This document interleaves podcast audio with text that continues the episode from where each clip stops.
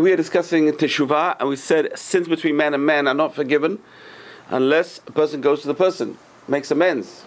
If it's financial, you got to pay the guy, and then you got to ask him forgiveness, and then you can ask Hashem forgiveness as well. So there's three different stages. Number one is if it's financial, you got to pay damages, whatever it is. And number two, he's got to ask sorry. You got to say sorry to him, and, and he's got to accept it. So we said if he doesn't accept it, you got to go back with three friends. He doesn't accept it, go back another three friends. He doesn't go accept it, three more friends. He doesn't accept it, you've done your job. You're not guilty anymore. It's his fault for being cruel. You're not allowed to be cruel. And that's the next halakha. A person's not allowed to be cruel. They have to forgive and forget, especially after three times, especially if they see he's earnest. If he's just joking around, obviously, obviously you don't have to forgive. He's got to be serious. I really, please forgive me, please. I'm sorry, please forgive me. Of course he's serious. Forgive him already. So that's being cruel. We learned from Abraham Avinu that he forgave Avimelech. That even Avimelech took his wife away. No jokes, okay? Avimelech, he forgives him. Not only does he forgive him, he prays for him. And that's when Abraham became uh, had a baby. Hmm. After he prayed for his enemy to have a baby, yeah, baby. It's amazing. It's amazing. It's an amazing story. You see the greatness of Abraham Avinu. He's ready to forgive and forget. And he had his child straight away. Sarah gets pregnant straight away. Hmm. So that's the Rambam's language. The person is not allowed to be cruel and not forgive. You see a person begging you forgiveness. Don't be cruel. And then he says, now what happens is, what happens when a guy dies before you can ask him forgiveness? This is an interesting halakha, very, very esoteric, Kabbalistic kind of halakha. So what do you do? Maybe asara b'nei adam. You bring ten men to his grave. Imagine, what a, it's amazing. Words, you can connect to the dead. We're not allowed to talk to the dead.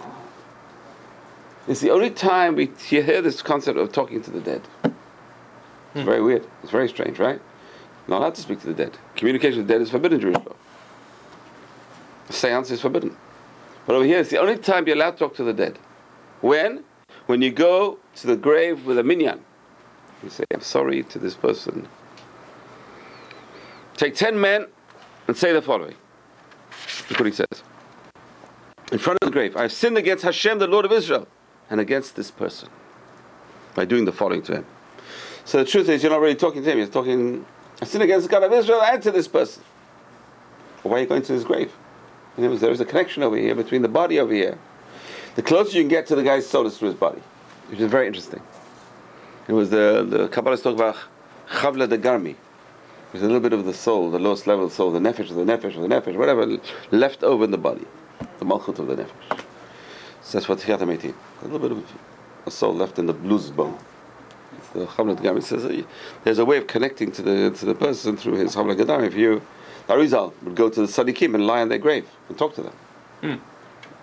So why why to the grave? You can talk to them. I'm sure you can talk to them without going to the grave. And the answer is yeah, because you're connected through the bone. I don't recommend it to anyone else. Arizal was Arizal. No one else should do these things. You know, we don't know what we're doing. Is there a difference between inquiring and talking? Pardon? Is there a difference between inquiring and talking, or is it the same thing? Torah says not to inquire. Is that the same as talking? Means you don't hear the. You're not allowed to hear the future. That's something. Sure. Right. You only hear, you're not allowed to hear the future. You're not allowed to inquire for the sake of the future, like uh, Shaul HaMelech did. Went to the witch and he conjured up Shmuel HaNavi and he asked him about the future. And he messed up because of that. But there's a distinction. And the Rambam says he didn't really, you can't really talk to the dead. It's all the witchcraft doesn't really work and it's all bunk. However, Ramban says it did work. Proof. Sorry, Albert. Come closer. I can't see you. In between if you go to a gravesite. And? You're not going for a seance. I mean, just. Exactly. So in other words, this is the only this is the only situation was brought down halacha that you go to the cemetery and you go to the grave and you you ask forgiveness over there. It's the only time. That the actual burial. Yeah, of course. That's what we do. The Chevra Kadisha says sorry. I usually do it on their behalf. Before we bury someone, say on behalf of the Chevra Kadisha, I'd like to apologize if we didn't do anything according to your wishes. Mm-hmm because maybe you didn't want them to hold him, touch him here, and do. Th- it's very, very, you know. Can you imagine? They're bathing the body. They put the body in the mikveh they have a mikveh. Otherwise, they pour nine uh, tisha kabin of water on the guy. So maybe you know they did something which he didn't like. It's not a joke. Imagine. It's very dangerous to be a chevra kadisha. You, if you do something they don't like, and uh, you know it's halakha, so you're following halakha. So hopefully, because you're following halakha, you're okay. But if you didn't do it nicely, so you think they, they don't know what's going on. Oh, well, the soul is right there, hovering right above, seeing, watching everything. Hmm. So, so therefore we have to ask Mechila. Before the burial, we ask Mechila. We didn't do anything according to your wishes. Uh, we're sorry. That, that could be done for then several people. It doesn't have to be done for one individual that's looking. In other words, What do you mean? in, in other words, you're, you're at you're at a burial and three people there feel that they wronged this person. Yeah. So three people should ask. One after the other. But they don't normally do it in a burial because it's too. Yeah. You do. You get ten men together, get your friends together. Say, I need to say kaddish for this guy, and then, I mean, you know, say, Mhm. just say this formula. You say, I say, he said, I sinned against Hashem, the Lord of Israel, and against this person by doing so and so. We have to be explicit, but I know if, I don't know if everyone has to hear it. I mean, you need a minyan over there to transmit. It's a wild. This is a wild, a wild halakha. This concept of going to the guy's grave, right?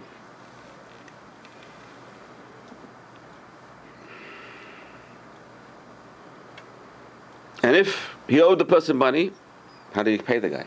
He's dead. You give it to his heirs. So you know his son's alive. He's inheriting. Who's inheriting? Give it to the inheritance. I owe him a thousand dollars. I didn't have it to pay. I didn't manage to pay him while he's alive. pay his estate. This way, it's like you paid him. You give it to his inheritors. Hopefully, they wanted it to because he gives the money. So therefore, you get they get it. You should place the sum. You shouldn't put put the money in the grave. That's the joke, right? The joke is that a guy goes, to, three guys go to the cemetery, and his last will, he's a very wealthy man. He says, "Last will is yes, I'm giving you each one ten thousand dollars each. Throw one thousand in the grave."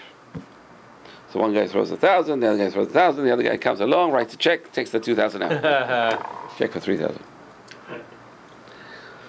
That's a that's an that's a really anti-Semitic joke. The Jew the Jew writes the check and takes. but uh, we see that what you don't give it to the grave. What do you do? You give it to the inheritors. If he doesn't know who the inheritors are, he should put the money in the hands of the court, the Beit Din. Say, I owe this guy money. He's not here. I don't know who the inheritors are. You deal with it. Okay, so then maybe they'll give it to tzedakah, whatever they feel is appropriate. Okay, now we come to who is a tzaddik and who is a rasha. Who is good and who is bad. That's why it's imp- you're going to see from here that it's impossible to judge anyone. Only God knows the value of a mitzvah. Only God knows the value of a sin. No one else knows. We can tell by what the Torah says. We have an idea. Torah says a very bad punishment. Obviously, it's very bad. Torah says it's a very big, big reward. Obviously, it's very good. There's a lot of things we don't know. There's a lot of grey that we don't know. And therefore, the Rambam gives us a way to measure, but obviously, it's not for us to measure. Only God can measure, because we don't know the quality and the quantity. Quantity, maybe we'll figure out. I did this and I did this, I did this. Some things we don't even remember. We don't. Some things we don't even realize what we're doing is a sin. Person's got to be so conscious of what we're doing. Person's absent-minded, you know. He did this. Oh, I ate. Uh, I, I just forgot. I, you know, I ate meat. Uh, I and drink milk now, or some stupid things that person is not aware. We have to be aware. Jews got to be aware. Twenty-four seven. You got to be aware. When you're sleeping, you got to be aware. Who's next to me? You got to find out. Especially in those days, they would share rooms with fifty people. I know it's crazy. So a person's got to be aware 24 7. What am I doing? Am I, how am I sleeping? Am I sleeping my back? I'm not allowed to sleep my back, my front. Imagine in the middle of your sleep, you're thinking, what am I? Turn left or turn right? Which way should I go? Oh, it's it's 24 7. A person's got to be aware. That's one of the things Judaism teaches us to be aware. Aware of what you're doing. What are you? There's no Alzheimer's in Judaism. you got to be aware. Use your brain 24 7. got to be aware of what you're up to. So every person has merits and demerits. We all, we're human beings. There's no such thing as a person who's perfect. The only person who's perfect is Hashem. We pray for perfection. David Melech and Tehillim. Praise Hashem, make me perfect. I want to be perfect. Because that is the goal. What is the goal? The goal is to be perfect. Our goal is to be perfect. It's impossible to be perfect. We've got to be as perfect as possible. So say if you aim high, you'll get to 90%. That's how much can a human being get? Moshe Rabbeinu was the highest. Right, he got to the highest level a human being can reach. And he's called Eved Hashem. And that's the truth. We have to make ourselves Eved Hashem. The goal is to be God's servant. What does that mean? I don't think for myself. God says, do this, but do it. Don't ask questions. God says, not do it. Okay, we'll do it. Don't ask questions. That is the idea. GPS. God positioning device. Hmm. What is it? GPS? God's positioning service. So we go by God. God says, do this, I do it. God says, not do it. But it's going to be like a guided missile. What does that mean? Hashem directs us and we go. Hashem says, get up for slichot, I get up for slichot. Hashem says, learn Torah, I learn Torah. But Hashem says, don't waste the time, I wait. Well, that's the problem. Got me right there. So it's got to be something purposeful, otherwise it's a waste of time. Right? Person needs to work on that. So every person has merits and demerits. So this is the Rambam's definition of a tzaddik. A person with more merits than demerits is a tzaddik.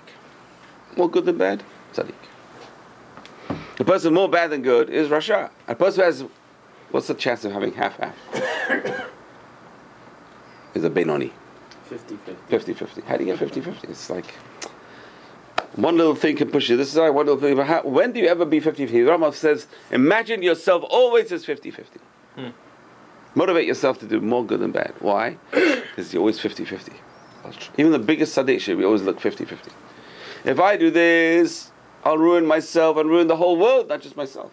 Imagine the whole world is 50 50. Oh, I know the world is like now. It's, it's, uh, it's on the edge right now, the world. How much good is there? How much bad is there? I don't know. Only God knows. We don't know. We don't know. So a person with more merits than demerits is a tzaddik. That's the definition of a tzaddik according to Rambam. Mesilat Yesharim has a different definition. His definition much harder to attain. At tzaddik, according to, to Mesilat Yesharim, from Moshe Chaim Luzzatto, Ramchal, Path of the Just, a tzaddik is someone who keeps the whole Shulchan Aruch. so tzaddik is not just more good than bad. It's, a person keeps the whole Shulchan Aruch. It's wild. You know how to keep the whole Shulchan Aruch? It's the whole Shulchan Aruch. A to Z. That's a tzaddik. That's from Moshe Chaim Luzzatto. It's very hard to attain. According to Rambam, it's much easier. More good than bad.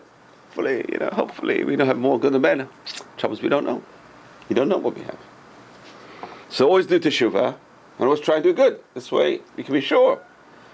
So it's very easy to do teshuvah between man and God. Between man and man, it's harder. So you insult people. It's very hard. It's much the hardest thing is for a rabbi, I think, because there's much more interactions and people get hurt. People there, so it's much harder. Because if you keep your mouth shut, you won't get in trouble. But if you don't keep your mouth shut, the rabbi's got to talk. So people don't like what he talks about sometimes. You can't talk about this. What do you mean I can't talk about this? It's Torah. I'm going to talk about it. But no, don't talk about this topic. Well, too bad. So if you get upset, what can you do? So, person, that's that's a that's the hard part of being a public figure. You can't please everyone. That's the hard part. So anyway, so a person has more good deeds than bad deeds. It's called a righteous person. That's the Rambam's definition. A person whose demerits are, are more than the merits are considered Rasha. If they're equal, Benoni. There's a whole book of Tanya has written about this. This whole topic about who's the tzaddik, Rasha, Benoni, Sefer Tanya. Based on one Gemara between Rava and Abaye. Abaye says, I'm a Benoni. So Rava says, if you're a Benoni, what are we? if you consider yourself in the middle, where are we? Where we're finished. There's a whole book written about it. So Tanya was written about that. So Benoni, we can see, is very high level.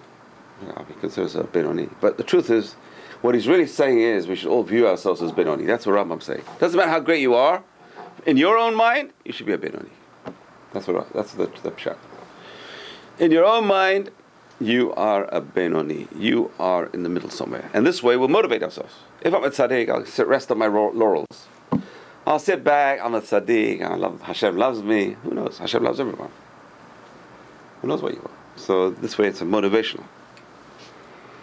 And the same thing applies to a whole country. If the country is more righteous than evil, tzaddikim. If the, if the country is more evil than, the inhabitants, or more evil than not, it's a wicked country. You don't live in that kind of country. And the same applies to the whole world. Now look at this. Look what he says. This is very harsh. If a person's sins exceed their merits, they will immediately die in their wickedness. What does that mean? Immediately die in their wickedness. Obviously, we see that there's erech apayim. Hashem acts. He doesn't act so fast. It's a slow process. That was a whole big story about Hashem and Moshe Rabbeinu. Moshe Rabbeinu was very direct. The Egyptian is a, a murderer, kill him straight away. Boom. Paro is hurting the Jews, but he the, hit the taskmaster. Stop it. Do something. So he uh, he sees the shepherds hurting the uh, the uh, children, the daughters of Yitro, gets involved. Direct, very direct. Hashem says, "Take your stick and throw it on the floor." What it turn to? So Hashem, he's, he's looking. Hashem, why didn't you do something? These people are suffering for how many years? Hundred and how many years were they suffering in Egypt? They were 210 years in Egypt, but they were suffering, say, Out of the 210, they were suffering 170 years till all the all the sons died, all the tribes died. That's where the suffering started. Hashem, where have you been for 170 years? Imagine, we're lucky. The Holocaust was only five years. We're lucky, very lucky. Imagine, Holocaust in Egypt was much longer. It was a terrible disaster. Imagine living in that three, four generations. Murder. Children being thrown in the river, slaves being working till they dropped, all their limbs breaking and torture. This, I can't imagine what it's like to live in those days. Imagine, terrible. And they still didn't want to come out of there. Huh? Eighty percent still didn't want to come Yeah. out. But the 80% they probably assimilated. They became more Egyptian than the Egyptians. Wherever we went, everywhere in the world, there's always Jews stayed behind, assimilated to the culture. Go to Spain, and I get when I go to Spain, like every other person I see is probably a Jew. The Jewish blood, so much Jewish blood in Spain. Twenty percent of the country was Jewish. I mean, there's so much Jewish blood there. Portugal, Jewish blood. You go to South America, you see all these guys. There. My grandmother used to light candles in the in the in the basement, and uh, we wouldn't we wouldn't eat pork. And this one says uh, we wouldn't marry everyone. We'd marry certain families. There's so many people in South America. So the question is, what about what the Rambam says? A person dies straight away. What does that mean? He dies straight away. So asks, argues with us. Look, the Ravad said, look, there's many wicked people alive. the Ravad says, Rav. The Ravad was uh, Arab Abraham ben David. He wrote a comment, side commentary to the Rambam. He always argues with the Rambam. What are you talking about? There's many wicked people you see alive. However, what does it mean he's going to die? It means he's going to lose some years of his life, or some days of his life, some hours of his life. That's karet the yomi. There's karet the yomi. There's karet uh, which is applies to days. He loses the days of his life. There's karet the shani, and there's karet of years. He loses a certain life year. So the guy was meant to live 85 and he died at 80. Why? Because of his sins. Hashem cut him off. That's what the Ravad says. It's not immediate. It's immediate sentencing to be carried out later. But a person can do teshuvah and get them back. Okay. Could we say that it's also life is like a living death for wicked people? Yeah, that's what the Gemara says. Tzadikim, b'mitatan, ikrayim chayim. A tzaddik who's dead is, is considered alive in God's world. And a rasha who's alive is considered dead. What do you mean considered dead? His soul is dead. He's insensitive to the spiritual side of life. If have many people come to shul, they don't feel a thing. I don't feel like it. I'd rather be in a, soc- a football game. I'd rather be watching the Knicks. Right? Why is that? And the soul is dead. Soul is not connected. So that's the connection. That's also kind of death. That's a kind of spiritual death. But that's not what the Rambam is saying over here. Mm.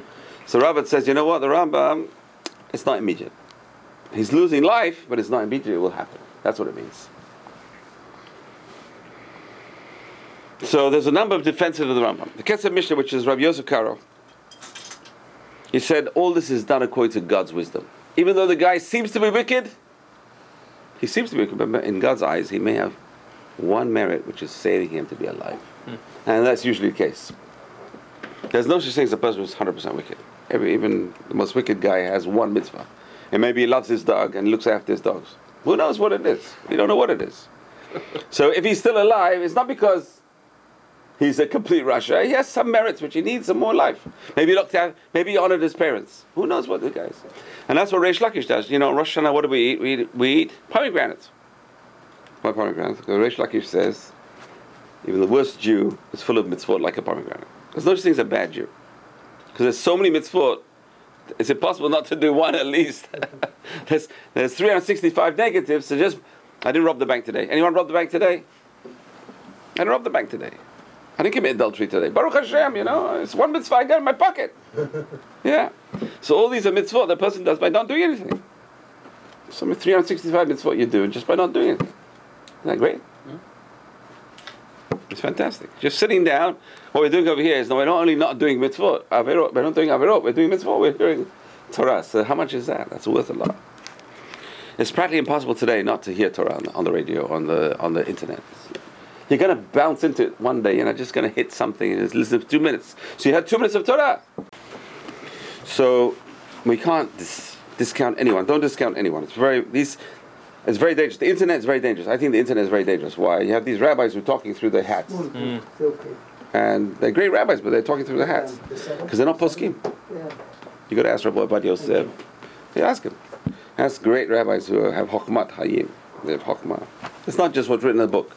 Shulchan Aruch says you, you break Shabbat. That was in those days. It's talking about the Gemara. It's talking about the time the Gemara where they knew what Shabbat was for. Everyone knew. Every Jew knew you have to keep Shabbat. So if he's not keeping Shabbat, you know what he is? He's an atheist. Doesn't believe in God. He's a he's a he's a pagan.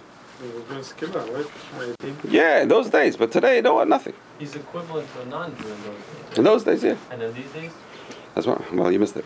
You listen to the tape. Listen to the tape. So it's uh, very important to know. Today you can count him in minyan because he believes in Hashem. I said the bottom line is to believe in Hashem. Does he believe in Hashem? So why is he breaking Shabbat? He doesn't know the importance of Shabbat. He wasn't taught the importance of Shabbat. People don't have parents who taught them. People don't have schools. Maybe a guy who grew up religious and kept Shabbat, and now he's not keeping Shabbat. So why aren't you keep Shabbat? It's not because I don't believe in God. You can ask him, why aren't you keep Shabbat now? well, he says I'm just lazy, lazy. I like to keep Shabbat, but I'm lazy. I just it's too much for me. But if he still believes on Hashem, he counts it a minyan. The bottom line is, do you believe in Hashem or not? Do you believe in the God of Israel? Let's let's uh, narrow it down. Do you believe in the God of Israel? If you believe in the God of Israel, you count in a minyan, you get an aliyah, get everything. Even though he did the worst things. But uh, if he- if he's the Obed Avodah that's he doesn't believe in the God of Israel. So those days, you don't break, you break Shabbat. That means you don't believe in God. If you don't believe in God, you're out. That's it. That's the way the line is drawn. But if you break Shabbat, and you do believe in God today.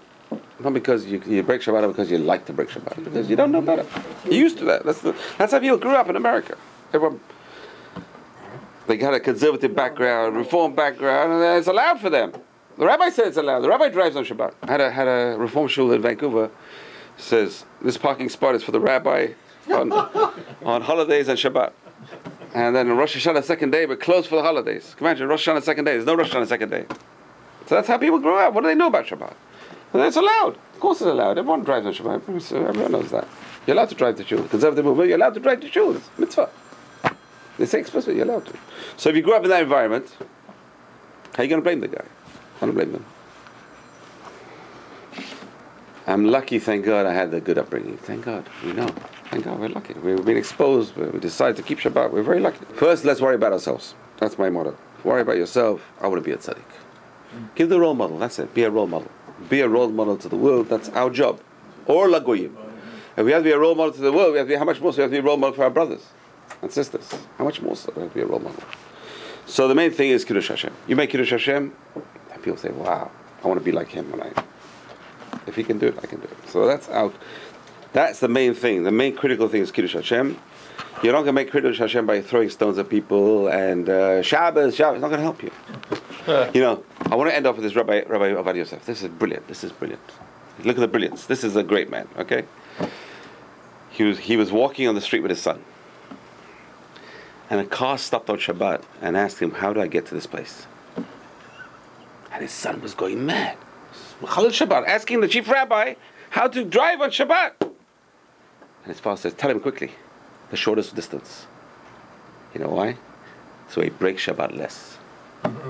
If you don't tell him, he's going to drive here. In those days, no GPS. He's going to go here. He's going to go. He's going to break him more Shabbat. So tell him straight away how to get to their place. Brilliant. That's a great man. That's greatness. That should be our role model. Our role model is you break Shabbat, let's minimize a little bit. So you don't go to the mall. He's going to drive to the mall and say, go, yeah, go, yeah.